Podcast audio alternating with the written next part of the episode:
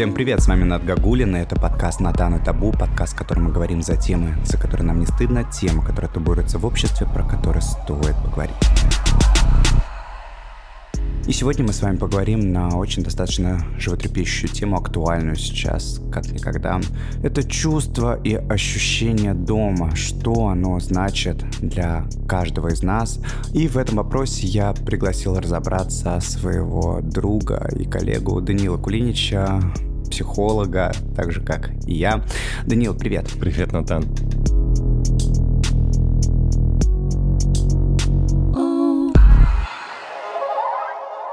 Если начинать с себя, я уже примерно около четырех месяцев не живу в России, и где-то спустя месяца два с половиной я столкнулся с этим ощущением, что я не совсем понятно, где мой дом, где мое место. И это несколько фрустрирует. Насколько я знаю, ты гораздо раньше уехал из России. И сталкивался ли ты с этим ощущением?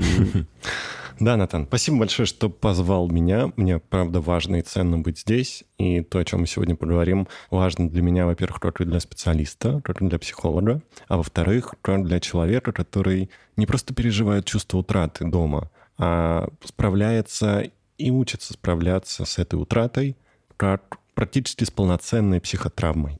Что касается меня. Во-первых, моя история немножко необычная еще и тем, что у меня никогда не было своего дома и своей квартиры.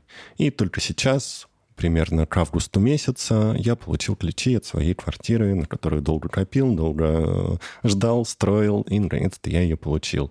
Я посмотрел на эти белые стены, подумал, что «О, а здесь их можно перекрасить, а здесь немножко подправить, и вот так, вот так, вот так. В этом ремонте прошел месяц, и на этот ремонт ушли все мои сбережения. Плюс еще нужно понимать, что я такой человек немножко, если можно сказать, плюшкин или даже, может быть, скряга. Я все последние несколько месяцев беру все новое для новой квартиры. Не знаю, свойственно ли это кому-то еще. Поделитесь в комментариях, было бы интересно посмотреть. То есть, если ты покупаешь себе какой-нибудь классный гель для душа, ты обязательно его кладешь подальше в тумбочку, чтобы переехать в новую квартиру и там его открыть. И вот там он будет очень красивый. В новую это... жизнь с новыми вещами, да? Да, это какой-то эффект отложенной жизни, который вот у меня был и который я долго, ну, довольно долго копил. И, соответственно, ближе 20 э, числом сентября, к моему дню рождения, ситуация политическая и социальная снова достигла определенного напряжения. Мы все помним эти события и все помним э, специальные обращения. Я помню, как я именно доделал последние-последние штрихи там по квартире, прежде чем уже там перевозить вещи. Как раз анонсировали очень важное сообщение президента, которое не состоялось, но мы все сидели и ждали. Угу. После введения мобилизации я думаю, что многие из нас ощутили этот вызов, эту новость как определенную угрозу. Угрозу не только жизни, но и угрозу привычному миропониманию и мироощущению. Когда мы говорим про чувство дома, я думаю, ты со мной согласишься, одно из самых показательных ощущений этого чувства — это чувство безопасности. Конечно, конечно. Чувство безусловно. комфортно, чувство того, что тебе здесь все знакомо. И даже если у тебя там грязь где-нибудь под плинтусом, черт, да это моя грязь. Моя я родная грязь, моя да. родная, да. Мне от нее приятно и комфортно, и я знаю, что она там есть. Обожаю свой творческий беспорядок. И, к сожалению, все события, начиная с февраля прошлого года, они шатают нашу устойчивость и шатают нашу, наше чувство безопасности. Мы перестаем чувствовать себя безопасно даже в собственном доме, в собственной квартире, а, разумеется, находясь очень далеко от основных событий, от основных событий всего того, что происходит. Я немножко вернусь к мобилизации и о том, что Возможно, это не стало для кого-то новостью, возможно, это было ожидаемо, но сентябрьская волна, по-настоящему волна иммиграции и вынужденного такого бегства, это огромный стресс для всего общества. Э, мы не социологи, к сожалению, но в социологии есть много теорий вот таких вот э, общественных таких потрясений, которые откладываются, запоминаются, откладываются, и потом долгое-долгое время с нами, ну, в каком-то таком генотипе, в стереотипах, в привычках с нами присутствуют. Я уверен, что события сентября, события мобилизации точно так же повлияют еще на нас. Так вот, Перед тем, как въезжать в свою собственную квартиру, буквально за три дня, я принял решение ехать. Я принял решение отказаться, не ночевать даже ни разу в своей новой квартире, которую я очень ждал, оставить все вещи, потому что у тебя есть возможность взять только 21 килограмм и 8 килограмм ручной клади. И согласись, это довольно сложно собрать и укомплектовать всю твою жизнь, весь твой устойчивый образ жизни, все твое чувство безопасности и комфорта, даже эту самую грязь из плинтуса, из-под плинтуса, ты не можешь взять это все с собой. Я бы взял. Только грязь. И ты принимаешь решение ехать. Это было очень импульсивное, очень резкое, но в то же время я настолько спокойно и сконцентрированно с ним справился. По идее, у меня было только три дня, полноценных три дня для того, чтобы собрать все свои вещи, собрать, укомплектовать всю свою жизнь и оставить там нужные доверенности, передать нужные дела и просто уехать без обратного билета. А, кстати, насколько я помню, обратный билет у меня все-таки был, но он был э, такой мнимый для того, чтобы не было проблем с границей. Угу. Так вот, когда мы говорим про какие-то механические вещи, мы, наверное, многие, кто сейчас слушает этот подкаст, э, помнят эти события сентября. Бесконечный поток новостей, бесконечные новости обновления с, э, погранично, с зон пограничного контроля, Верхний Ларс, который стал просто чудовищной гуманитарной катастрофой. И все новости... Э, Я помню, это была такая жесть, непонятно, то ли надо бежать, то ли надо оставаться. Это жутко фрустрировало. То ли прятаться. Да, да. да. да. Это чувство неопределенности, которое вошло в дом каждого из нас, о котором я, собственно, и говорил. Да, что делать-то надо, скажите уже. Так вот, как ты помнишь, в психологии, в тренингах, в групповой работе есть прекрасный термин «голосовать ногами». Угу. Если тебе что-то не нравится, ты всегда можешь проголосовать ногами. Еще, кстати говоря, в финансах используют там термин «голосовать деньгами».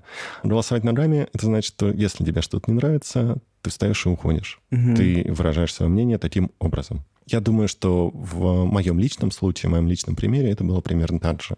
Я просто не смог дальше жить в этом стрессе. Я посчитал, что лучше я буду жить где угодно, ходить в чем угодно, отказаться от там комфортного, привычного образа жизни. Но я не буду испытывать стресс. Я не буду, как знаешь, Скарлетт Ахара, унесенных ветром. Я никогда больше не буду голодать. Mm-hmm. Так же и я, уезжая, я думал, что я никогда не буду больше испытывать такой стресс, на который я не могу повлиять, я не могу понять, я не могу изучить, я не могу принять правильное или неправильное решение.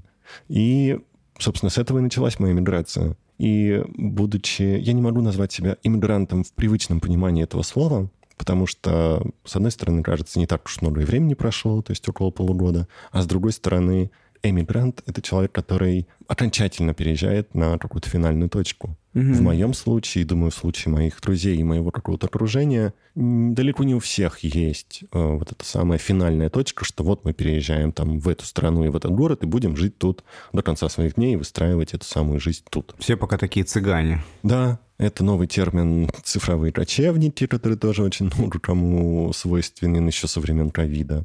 Но вот на сегодняшний день, казалось бы, во всех тех местах, во всех тех странах, где я бываю, я встречаю гораздо большее количество людей из России, нежели чем это было раньше.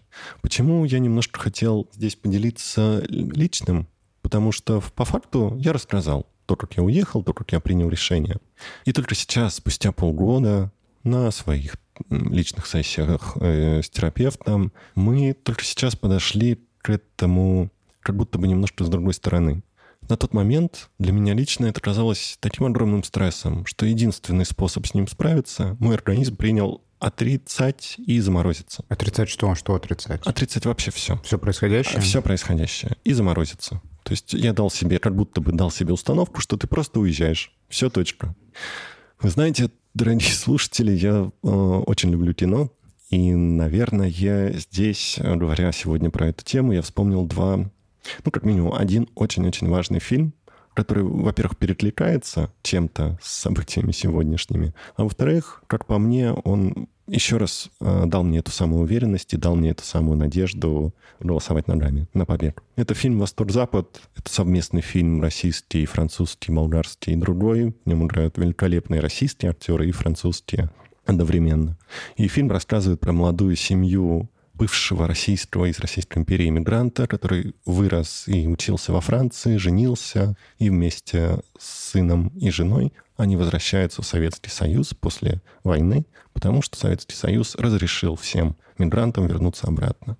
И с этого начинается их жизнь и события в России в советское время, которые около 40 лет, из которых они потратили на то, чтобы сбежать из этого.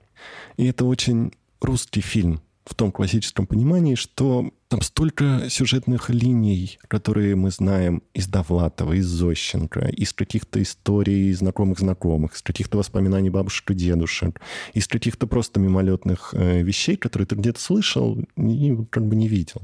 И этот фильм воплощает все это в себе. Там есть очень важный момент, который каждый зритель, я думаю, смотрит на таком, на одном дыхании. Это маленькая небольшая сцена того, как великолепная французская актриса, которая играет Катрин Данев, помогает этой самой жене и сыну главного героя сбежать. Она переодевает их в красивое европейское пальто. Они идут там по главной улице города. Им нужно пройти от такси до французского посольства буквально 100 метров. Но э, на этой улице стоит полицейский заслон. И если их задержат, их развернут обратно, и будет беда. Соответственно, они переодеваются в эти шикарные европейские пальто. Катрин идет, виляет плечами, улыбается полицейским, аккуратненько пропускает позади себя эту самую жену и сына. И полицейский их пропускает, но что-то что-то ему вот цепляет его взгляд, он опускает взгляд на ботинки и видит, что они вдвоем в обычной резиновой советской обуви. Он понимает, что что-то не так, они начинают бежать за ними, у них начинается погоня, сын берет маму, они бегут вместе, им остается буквально несколько метров, Катрин Данев падает в руки этих полицейских, пытаясь их задержать. И вот еще буквально секунда, и все, они прыгают через порог французского посольства, и Катрин говорит, все, вы дома, вы спасены. И здесь, и они, и зритель просто выдыхает в этот момент. Такая напряженная, я даже пока сидел, у меня все сжалось, думаю, блин, они спасутся или нет, что же там было дальше? Аж захотелось посмотреть. Кстати, я не смотрел этот фильм, а ссылку на фильм будет в описании. Да, обязательно.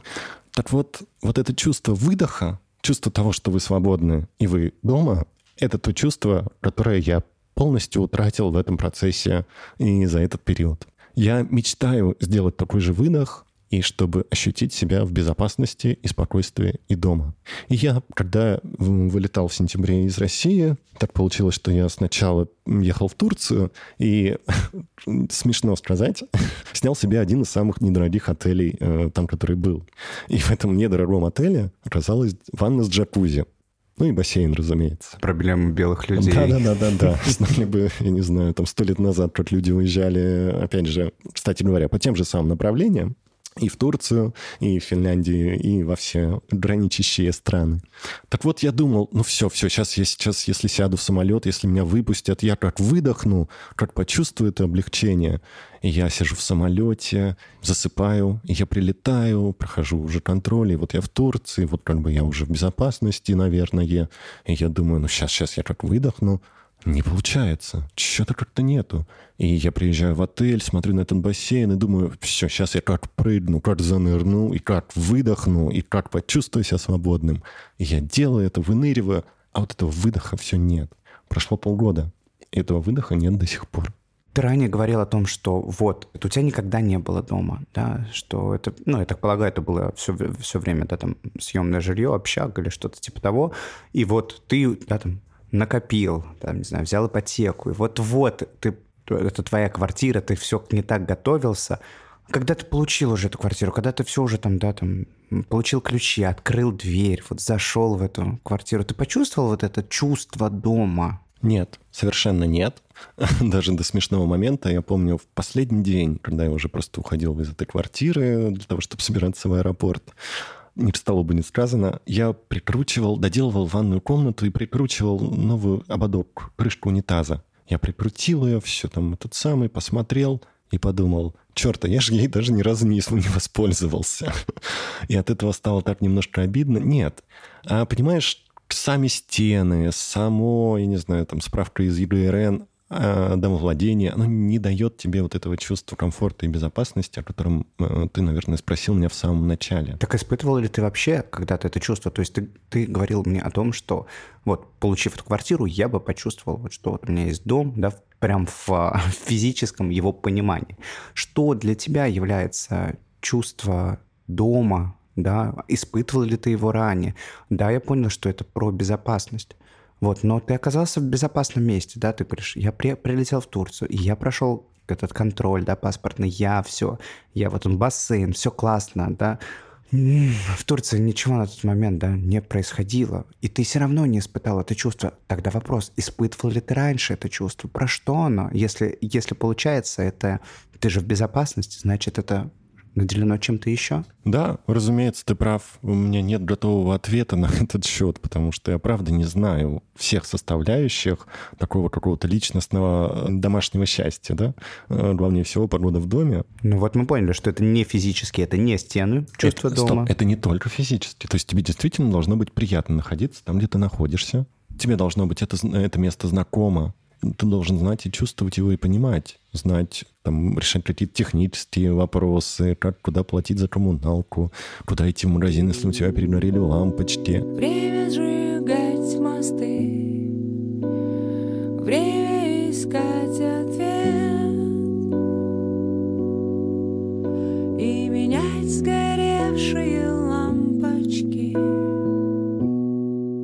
очень-очень-очень много каких-то таких мелочей, и долго описывать, во-вторых, у каждого они свои. И возвращаясь к твоему вопросу, было ли у меня когда-то это чувство дома, да, разумеется. Оно было в России, правильно понимаю? А, да, да, конечно. Ну, во-первых, я думаю... А что это за место? Ну, мне просто стало интересно, что это за место? Когда, сколько тебе было лет? Когда это было? Ты знаешь, мне, с одной стороны, захотелось ответить, рассказать про свой последний дом. Это была арендованная квартира с белыми стенами, огромными потолками, три с половиной там, или даже больше метров, огромными окнами. И как бы очень-очень уютная, абсолютно простая квартира, без каких-то излишеств но она настолько уютная, и настолько мы делали ее уютной все вместе. То есть каждую пятницу я собирал друзей на ужин, мы смотрели фильмы на большом проекторе. Много-много таких мелочей. Это действительно было чувство дома, но оно несравнимо с тем, о чем ты спрашиваешь, потому что я знал, что это съемная квартира, и это все когда-нибудь закончится и перейдет в какой-нибудь другой этап. А еще то, о чем ты спросил, я думаю, что э, это такое чувство, или вернее сказать, что в детстве мы воспринимаем чувство дома совсем по-другому. Я не видел, по-моему, еще ни одного, наверное, ребенка, кому бы не нравился свой дом. Вне зависимости от того, как бы он там выглядел, в каких бы условиях он жил. Слушай, мы вот, я помню, жили в однокомнатной семье. Я, мама, бабушка, э, материн брат, мой дядя, иногда про бабушку приводили, все в однокомнатной семье. Ну вот, честно, мне не нравилось. Мне когда ко мне приходили там друзья какие-то со двора и так далее, я очень стеснялся этой квартиры, и мне не очень нравился мой дом. Ну, ты знаешь, до скольки лет? Потому всегда. Что всегда, с самого детства? Ну, нет, как-то сам, нет, как бы ощущать это я начал, ну, ближе, наверное, к какому-то там, ну, 10-11 там годам. Да, так до этого как-то даже не задумывался об этом. Да, ну, потому... дом и дом потому что именно в этом возрасте, когда мы все больше и больше вовлекаемся в общество и взаимодействуем с обществом, у нас появляются какие-то чувства стыда, сравнения угу. и другие вещи. Я же говорю, наверное, более про детский Э, более ранний детский mm-hmm, возраст. Mm-hmm. И вот даже сейчас я вспоминаю там ту квартиру, в которой я родился и вырос там до 6 лет, как она выглядела. Я, мне кажется, я помню все. Я даже помню, как стояли игрушки там. При этом я хорошо помню свою комнату, но вот совершенно не помню, например, ванную комнату. А ты любил это место? Да, я очень любил это место. И да, для меня это вот было чувством дома. Я слышу, с каким теплом ты, да, говоришь сейчас об этом. Прям даже как-то стало очень уютно. Говоря о чувстве дома, а, вот у меня ощущение такое складывается, лично мое, что вот это вот чувство дома мы утрачиваем в тот момент, когда мы уезжаем от родителей. Да, и вот начинается поиск моего места, где мое место. Вот я помню свой вот уезд да, из своего родного города. Это была сначала Москва, потом Петербург, потом опять Москва, и сейчас я нахожусь в Таиланде я вот столкнулся с этой мыслью о том, блин, а где мое место? А, вообще, что для меня значит дом? Это вот эти вот стены, посуда, люди, соседи, друзья, mm-hmm. тот mm-hmm. момент, где я нахожусь сейчас. И то есть я себе ответил на этот вопрос, да, это именно ощущение людей, которые меня окружают, места, в которые я хожу. И они дают какое-то такое вот временное ощущение дома. Получается, что да, вот это вот ощущение моего дома я утрачиваю в тот момент, когда уезжают родители. Это такой постоянный поиск на протяжении всей нашей жизни места, где мне хорошо. И для себя я пришел к выводу, что чувство дома для меня, да, лично для меня, определяют люди, которые сейчас на данный момент в моей жизни находятся. Да, они стены, в съемной квартире, в которой я живу, или съемных апартаментах, в которых я сейчас нахожусь. Потому что я задался себе вопросом, что, блин, я так скучаю по дому, и я себе задал логичный вопрос, что это такое. И, собственно, я вот э, пришел к такому мнению и мыслям. Что ты думаешь по поводу этого? Ты знаешь, ты совершенно прав. И спасибо, что поделился. Я думаю, что ты немножечко описываешь эм, не то чтобы немножко разные вещи, а думаю, что каждый из нас воспринимает эти самые вещи по-разному.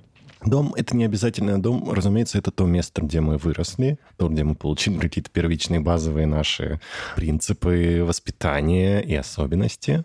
Но ты говоришь сейчас про какие-то такие знаковые для твоей, например, жизни вещи, которые сделали тебя, изменили тебя и вообще сформировали тебя таким, какой ты сегодня. Понимаешь, у всех это очень по-разному проявляется, и у всех это очень по-разному откладывается. Согласен, я говорю такое исключительно через призму своего восприятия. Кто-то помнит дом своих родителей, помнит там, а кто-то помнит запах квартиры своей бабушки. А кто-то помнит, как скрипела его первая койка в общежитии на первом курсе. Ты сказал запах квартиры бабушки, и у меня сейчас, знаешь, прямо в носу появился запах квартиры бабушки, там пахло старостью. Ну, у всех по-разному. У кого-то это пахло пирожками, у кого-то каким-нибудь какой-нибудь там антресолью или хрусталь э, на этих самых полках. Не суть. Ты прав, наверное, абсолютно в том, я тебя поддержу, э, что не место делает нас, то, что мы делаем в этом месте, и то, как мы проявляем себя. Еще одна важная здесь есть мысль, идея, когда ты говоришь про других людей, она сразу мне вспомнилась, а, поскольку я исповедую иудаизм, и, наверное, не все знают, что синагога в любом городе, в любом месте мира не является храмом, не является домом Бога. Синагога — это общественное место, это место для общины. Синагога — это не стены с крышей и не дом, это люди, которые в эту синагогу ходят. После войны все евреи знают, что можно разрушить синагогу до последнего камня, но синагога останется, потому что люди остались. Угу. Также, наверное, и ты описываешь какие-то своих друзей, свои контакты, свои какие-то привычные связи, благодаря которым ты насыщаешься. И когда они рядом, это дает тебе как будто бы больше поддержки, больше понимания, больше эмоций. Безопасности в том числе. Я могу сказать, что я за последние несколько месяцев виделся со своими важными друзьями, важными близкими людьми, и в этот раз мне было по-особенному тяжело с ними прощаться, потому что, наверное, впервые в жизни мы прощались настолько, что не знали, когда мы увидимся еще снова. Не знаю, было ли у тебя когда-нибудь такое ощущение? Слушай, вот я какие мысли сейчас уловил, то, что, во-первых, все места, где я когда-либо жил, все эти съемные квартиры, все это было ну, вот на данный период времени это был мой дом. Это первое, что сейчас, к какой, какой мысли я пришел, даже сейчас, живя 4 месяца в Таиланде, это вот сейчас воспринимается мною как мой дом. Что касаемо людей, да, я немножко одичал за эти 4 месяца, живя здесь, и сюда приезжали какие-то мои друзья, знакомые, но они приезжали в отпуск, и это было, правда, как-то по-особенному. Я как-то, правда, по-особенному был рад их видеть, и в голове формировалась мысль, что, вероятнее всего, это может быть наша последняя встреча, потому что я не понимаю, вернусь ли я когда-то в Россию, а увижу ли я еще раз этих людей.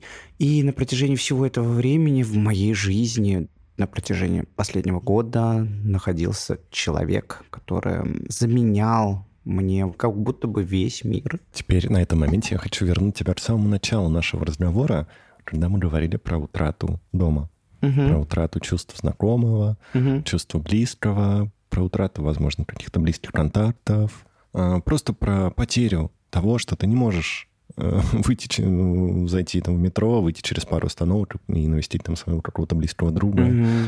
Это и... стало сложнее, правда. Да, поэтому, когда мы говорим про утрату чувства дома, про все события после февраля, после сентября, а, это все про утрату чего-то большего, чем стены, посуда и грязь за плинтусом. Угу. Если хочешь, я могу здесь немножечко вернуться мыслями в февральские события, и, возможно, кто-то из слушателей, может быть, поддержит или поймает какую-нибудь такую же схожие мысли на этот счет.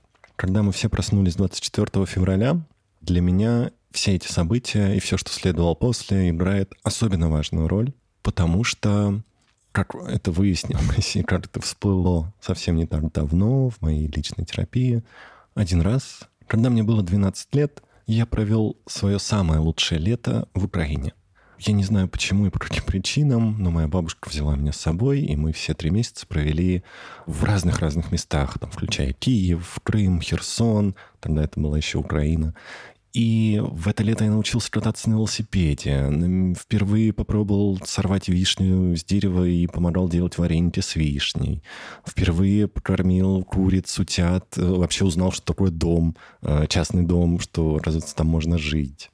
Впервые на меня какие-то дальние родственники смотрели как на самого близкого и важного гостя. И вот много-много-много таких каких-то мелких событий, которые я помню, что я вернулся, и я стал другим. Я как будто бы начал постепенно обретать себя и обретать это самое утраченное доверие к миру. Если кто-то слышал наш прошлый с тобой выпуск, а, где я рассказывал, что я из семьи а, алкоголизированных родителей, мое детство было довольно жестким и травмирующим. Выпуск называется «Как выжить в семье алкоголиков». Да, это ранний выпуск мы записывали с Даниилом, его можно найти в моем подкасте после длительного такого очень травмирующего периода детства, вот этот переходный момент в подростковый возраст, 12-13 лет, я провел именно там.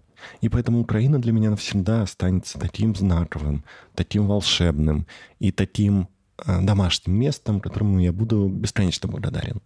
Наверное, теперь ты понимаешь, почему для меня все февральские события особенно болезненные. Потому что это то, что мне дорого, это то, что мне важно, это то, что мне, то, что я люблю. И это все внезапно, в одну какую-то ночь. Из каждого утюга, из каждого, я не знаю, каждый какой-то проходящий этот автобус. Помнишь, как по, по городу, по Москве, на каждом углу, на каждом подъезде развешены эти самые знаки, эти самые символы, которые как будто бы говорят, что Данил, все, что ты любишь, это все херня, и это все надо уничтожить поскорее и освободить. И это огромная боль, это огромный диссонанс. И я знаю, что людей, испытывающих похожие чувства, но даже тех, кто, может быть, никогда и не был в Украине, их очень много. Это как будто часть твоей истории просто разрушают, разрушили, да? Нет, мою историю никто не разрушит, потому что она моя. Это скорее мне напомнило, знаешь, такой случай, или, вернее, такую позицию, когда пьяный папаша громит кухню, ну, тебя же он не трогает. Ты запрись в своей комнате, там, играй в свои игрушки, не вылазь, главное, и все, и тебя это не коснется. И ты понимаешь, что ты беспомощен, ты не можешь ничего сделать, ты не можешь протестовать, ты не можешь с этим бороться, потому что... Ты ребенок, и тебе некуда деться. Да, а переходя в февральские события, я думаю, что я тоже чувствовал себя так же, потому что ты реально ничего не можешь сделать. Да мы все, мне кажется, стали такими детьми, которые ничего не могут сделать. Вот у нас вот такой папа. Да, и вот поэтому для меня эти события были настолько болезненными. И именно с февраля месяца я начал думать, что же делать-то? Уезжать, не уезжать, как-то менять свою жизнь. И на тот момент времени я принял решение, что я не готов, я не могу. У меня нет денег, у меня нет, э, я не знаю, там какой-то силы воли взять, собрать эти самые чемоданы. И или, может быть, я просто дал себе время каким-то образом замереть. И все это продолжалось вот до событий сентября. Поэтому, когда еще, когда мы говорим про утрату дома, я побоюсь сейчас сказать какую-то очень громкую фразу, возможно, нет, это не так, и далеко не каждый разделяет. Но вот в эти самые моменты, после всех этих событий, помимо дома, ты еще теряешь чувство своей какой-то страны. Э, помнишь, как замечательная песня «Ах, как хочется вернуться»? В городок. Да. На нашу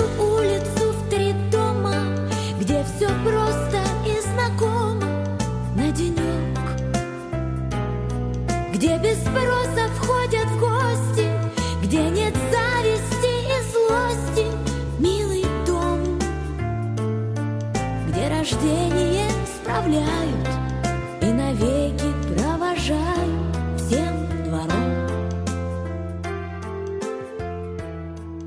Ну вот, видишь, как хочется вернуться, где все просто и знакомо. И ты просто теряешь это самое место, ты просто теряешь эту самую страну. Как будто бы ты теряешь возможность выражаться на своем языке, на своей родной речи, которую ты говорил там с детства. Просто потому, что ну, ты принял такое решение, ты принял, что ты больше не хочешь быть беззащитным ребенком. И опять я вспомню здесь эту самую фразу Скарлетт Охара «Я больше никогда не буду голодать». Так вот, мой отъезд, наверное, и мой уезд, и мое бегство, оно звучит примерно так же, что я никогда больше не буду страдать, и никогда больше не буду таким маленьким ребенком. Мгм. То есть это, мне кажется, еще в какой-то степени ты заставила тебя повзрослеть, да? Я правильно тебя понял? В этот момент как бы такой кризис для тебя в том числе заставил тебя проститься, да, с каким-то вот прошлым, с приятными, хорошими воспоминаниями, людьми и резко повзрослеть. А, Любой кризис действительно меняет нас, и, возможно, кому-то он и помогает взрасти и вырасти, а кто-то, например, наоборот, уходит в регресс. Пока, мне кажется, не так уж много времени прошло. Но, знаешь, я очень радуюсь, искренне радуюсь каким-то таким успехам моих знакомых, которые уехали в совершенно необычные страны, типа Уругвая, ЮАР, Аргентины, кто-то уехал в Бразилию такое на длительное время, кто-то вообще обосновался в Мексике. То есть все вот это западное полушарие, которое для нас кажется чем-то экзотичным. Не знаю, ты был в той части света? Я ни разу. Я тоже, да. В Доминикане. В Доминикане я был, но ездил чисто в отпуск. Ну вот, и я искренне радуюсь э, вот этим историям успеха. Даже здесь, в Таиланде, мы видим, сколько людей из Украины, из России, обосновавшиеся много, здесь, ведут какие-то свои бизнесы, свое какое-то дело, что-то чем-то зарабатывают, что-то придумывают, обосновывают, спускают корни. Мне радостно, с одной стороны, на это смотреть, а еще я думаю, что э, в этой самой радости. Здесь скрыт, опять же, если мы более широко, как может быть, там, как, не только как психологи, но, может, как какие-то исследователи посмотрим на эту, на эту тему, может быть, в ней скрыто что-то еще больше, может быть, давайте вспомним еще раз, сто лет назад, после событий революции, когда была огромная волна миграции, и э, Европу заполонили российские мигранты, а это интеллигенция, это военные, это ученые. Какой огромный рост экономики, культуры, искусства, промышленности, науки. Все это открыло миру. Тот же самый Игорь Сикорский, изобретатель вертолета, э, который переехал в Америку, или те же самые э, жены обычных российских офицеров, которые с детства умели вышивать, уехали, уехав в Париж, работая швеями, начали вышивать, использовать вот эти самые какие-то русские особенности этой самой вышивки и практически сделали всю французскую парижскую моду, которую мы помним, которой мы восхищаемся, которая существует на сегодняшний день. Так вот, мне хочется верить, что и эта волна миграции, она тоже для чего-то нужна. этому Определенный миру. толчок, да. Она тоже дает и даст определенный какой-то толчок, какие-то изменения и меняет этот мир. Опять же, вспоминая весь 20 век, Заметь, как все циклично, да? да, но весь 20 век, он про что? Он про то, что мир стал, во-первых, нам он весь открылся, а во-вторых, с приходом ЖД-дорог, автомобилей, самолетов позднее, мир стал гораздо меньше. Взгляни на любого человека, и я уверен, что 9 из 10 тебе встречных родились не в том месте, где они живут сейчас. Может быть, даже и больше. Поэтому эти события постоянных переездов, кочевничества, возможности поработать в разных странах, возможности поработать в каких-то мультикультурных командах. Это все как будто бы такие тенденции нашего мира. Разумеется, мы сейчас говорим о том, что они произошли по определенным плохи- откровенно плохим причинам. Но, тем не менее, мне кажется, в этом Как будто есть... они неизбежны, да? В этом есть какой-то потенциал, и в этом действительно есть что-то хорошее, поэтому давайте наблюдать. Слушай, я вот пока тебя слушал, да, вот это а, то, о чем ты говорила, такой, срань господня, да я же Зигмунд Фрейд, он же тоже, да, он постоянно кочевал, вот эти тоже были военные какие-то события, которые заставляли его переезжать постоянно, мигрировать, и я такой думаю, блин, а что если... Я современный Зигмунд Фрейд, да, я пожил сначала там, теперь я живу в Азии. Следующие мои переезды — это Европа. Я такой, «А, Вот это да. Конечно, хотелось бы в это верить. Моя фантазия достаточно бурно играет, но почему бы и нет, согласитесь, да? И, слушай, очень круто то, что ты рассказал, что действительно после того, да, сто лет назад, когда русский народ разбрелся по всему миру, какой-то действительно дал толчок и развитие вообще во всем мире, да, и говоря о том, что русские люди достаточно очень сильный, талантливый, да, народ. Еще такой момент хотел сказать. Я очень восхищен твоей вот этой вот э, силе. Да, у тебя достроилась квартира, ты так долго ее ждал, ты столько денег в нее вложил, то есть ты отдал, по сути, сюда все свои сбережения, и все равно ты смог оставить эту бетонную коробку, да, нафаршмаченную невероятно классным ремонтом и техникой и уехать. Потому что я знаю истории моих пациентов, моих знакомых, которые вот только-только взяли ипотеку, которые только-только также получили эту квартиру, и они не смогли отказаться от этого и на свой страх и риск остались в стране. Да, сейчас, на данный период времени, возможно, да, ничего там им не угрожает и так далее, но тем не менее, да, выбор был у всех. Вы либо остаетесь, вы либо уезжаете. И меня вот прям вдохновило вот это, то, что ты не пожалел, да, того, что ты так много времени и сил вложил в это, и все равно смог уехать, оставить это. Это, блин, это круто, потому что вот я задаю себе вопрос, смог ли, смог ли бы я а, оставить вот эти долговые обязательства, да, по выплате, допустим, там, ипотеки, вот эту квартиру, которую я только-только получил. И вот, блин, я, мне сложно ответить на этот вопрос, смог бы я уехать или нет. Да, Натан, ты прав. Я опять же хочу вернуться к иудаизму. Я не вспомню точно, в каком именно это мидраше. Мидраш — это толкование, э, устные толкования Торы, то есть то, что говорили наши мудрецы и записанное на бумаге. И вот в одном из мидрашей была такая идея о том, что что сильнее всего привязывает евреев к месту. А, потому что евреи — это тот народ, который изначально кочевал по всему миру. Так вот, ничто не привязывает сильнее людей, как деревья, и как могилы. Деревья, потому что в том же самом иудаизме есть такое понимание, когда мы идем по улице и срываем яблоко с дерева, мы знаем, что его кто-то посадил до нас. И когда мы сажаем деревья сами, мы знаем, что мы садим их не для себя. И ты знаешь, как-то жалко это бросать. Хочется все-таки дожить до этого, посмотреть. А второе — это могилы это места захоронений наших родственников. И здесь эту фразу нужно воспринимать гораздо шире и гораздо глубже, потому что в России далеко не у всех есть возможность вывести всех своих родственников. Кто-то отказывается, особенно если это пожилые люди. Это огромные сложности и для них, и для вообще адаптации в новой стране. И вот я думаю, тут дело не в том, что стены могут тебя удержать, или там ты не побоялся, или там мотивация. Нет. Это скорее про то, сколько у человека корней. Так вот, у евреев корни — это ноги. Что ж, достаточно непростая сегодня у нас была тема. Я для себя тоже какие-то очень интересные вещи подчеркнул и прямо в сегодняшнем выпуске у меня прям были инсайты.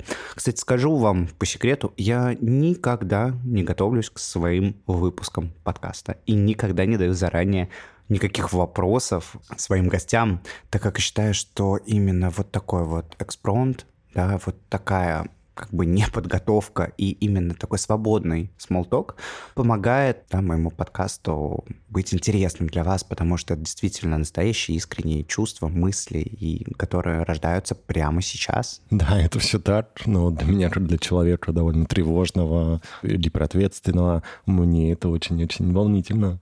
Ну вот, видишь, ты, можно сказать, сейчас в моем подкасте прорабатываешь свою тревожность. Так что с тебя, пожалуйста, 10 тысяч рублей. 50 минут вроде прошло. Ладно, я шучу. Что ж, давай подводить итоги сегодняшнего выпуска. Что же такое чувство дома? Поделюсь своими мыслями, а потом им поделится с нами Даниил. Для меня чувство дома — это все те места, в которых я нахожусь в данный момент. Вот я сейчас на два дня, допустим, снимаю гостиницу, и это на два дня мой дом. Но самая основная базовая мысль, да, в том, что такое для меня чувство дома, это люди. Люди, которые сейчас здесь, рядом со мной. И даже если они, мы не виделись годами, они где-то сейчас далеко, они всегда будут моим домом и убежищем. Вот к такому выводу сегодня пришел, говоря да, с Даниилом на тему сегодняшнего выпуска. Данила, что скажешь ты? Че, Блиновская, как у Собчак, молчишь?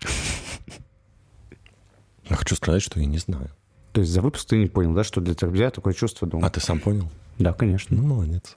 Сейчас, дай мне секунду. Если позволишь, давай завершим эту тему, этот вопрос на такой немножко практической ноте. Я хочу поделиться и рассказать немножко своими лайфхаками по поводу вот этого чувства дома. Потому что, да, стены вокруг себя я меняю гораздо чаще за последние несколько месяцев. Так вот, ты знаешь, для меня дом — это ритуалы. Это какие-то такие привычные, простые вещи, которые я делаю регулярно. Например, я каждую пятницу зажигаю свечи. Или э, там везде вожу с собой именно эту кружку для чая и отдельно там вот эту кружку для кофе. Я вожу с собой колонку с музыкой, э, маленькую лампочку. И вот как бы казалось бы все, несколько каких-то таких небольших вещей, и я уже могу устроить дом, э, какие-то такие привычные для себя вещи почти в любом месте. Узнаваемые, да, такие... такие... Да, да, то есть такие якори, которые тебя удерживают или поддерживают. Поэтому вот эта регулярность. Э, чем ритуалы и привычки нам помогают? Опять же, тем, что они позволяют нам чувствовать себя в любом месте, в любое время, э, делать какие-то такие привычные вещи. И это очень важная штука для мозга, на самом деле. И довольно важная штука для того, чтобы справиться со стрессом. Узнаваемые такие эти крестражи, как в Гарри Поттере. Кто-то, я знаю, что возит какие-то фотографии с собой, ну, такие эти самые рам в рамочке. Мишек я часто видел, мягкие игрушки, да. То есть, да, вот такие вот вещи, они действительно очень важны, очень помогают нам, как организму, как мозгу, адаптироваться в новых непонятных ситуациях, в новом, в новом каком-либо месте. Угу. Я вот тоже потому, что я таскаю все время с, с собой. Ну, кроме себя, да. Мне кажется, я постоянно беру один и тот же аромат, я покупаю его на протяжении многих лет, и этот аромат, да, мне как-то обезоп... как будто создает ощущение что понятной, безопасной для меня атмосферы, где бы я ни был. Этот запах меня делает и уверенней, и понятней. Кстати, да, мы же сегодня уже говорили про ароматы. запахи — это очень сильный стимулятор для мозга. Он, запахи вызывают настолько воспоминаний и настолько на, наш, вот, на наши рецепторы влияют, что да, может быть, у вас есть какая-нибудь вещь, которая помогает вам ощутить запах дома. Может быть, есть какие-нибудь духи, ароматические свечи, масла, Шампунь, шампуни. Да? да все что угодно, что дает вам вот это вот чувство безопасности или напоминает о нем. Супер, классный совет. Я даже не думал в этом разрезе. Очень круто. Спасибо, Даниил. Еще один небольшой совет, если можно так назвать, про регулярные привычки, которые мог, можно делать не только дома, но и снаружи. То есть если вы привыкли каждое утро там, пить кофе с круассаном, я не думаю, что есть еще где-то, наверное, есть, но вряд ли там слушают наш подкаст. Э, я имею в виду какое-нибудь место, где невозможно найти кофе с круассаном. Или, например, невозможно найти спортзал или заменить там какие-нибудь привычные для тебя тренировки, которые у тебя были там всю жизнь, э, где, где бы ты жил там последнее время, на какой-нибудь другой вид активности. Повышенная мобильность тоже дает тебе чувство легкости и чувство вот этой вот свободы, которая возможна. Слушай, действительно классные советы. Делайте, да, да, если в таком сухом остатке. Таскайте с собой. Если вы переезжаете, возьмите с собой свои любимые какие-то вещи, да, и в новом месте сделайте так, чтобы они вам напоминали о доме и как-то создавали этот уют. Не забывайте про свои ритуалы и делайте, да, где бы вы их не были. Правильно ли я тебя понял? Пейте также кофе с утра с круассанами, занимайтесь спортом. И да, будьте верны себе. Видимо, чувство, ощущение дома оно произрастает у нас внутри. Что ж, у меня был в гостях мой друг и коллега Даниил Кулинич, социальный психолог, психолог, конфликтолог. Я знаю, у тебя очень много регалий, я не буду их сейчас все перечислять. Самое главное, ты психолог. Да, мой коллега и просто прекрасный человек. Спасибо, что нашел время и пришел сегодня. Спасибо тебе большое. Спасибо тебе, что позвал меня, Натан. С вами был подкаст Натан и Табу. Подписывайтесь на мой телеграм-канал, ссылка будет в описании. Подписывайтесь на мой инстаграм-блог, также на инстаграм подкаста. Там у нас появляются тизеры новых выпусков. Я думаю, что вам очень понравился этот выпуск, поэтому вы можете благодарить меня, а, оставить свой донат или угостить меня кофе. Также все ссылки будут в описании. Ну, а если вы хотите узнать нашего героя поближе, также оставлю ссылку в описании на его инстаграм. Что ж, всем спасибо и увидимся в следующем выпуске. До встречи. Пока. Сердце не выдержит, только я жив.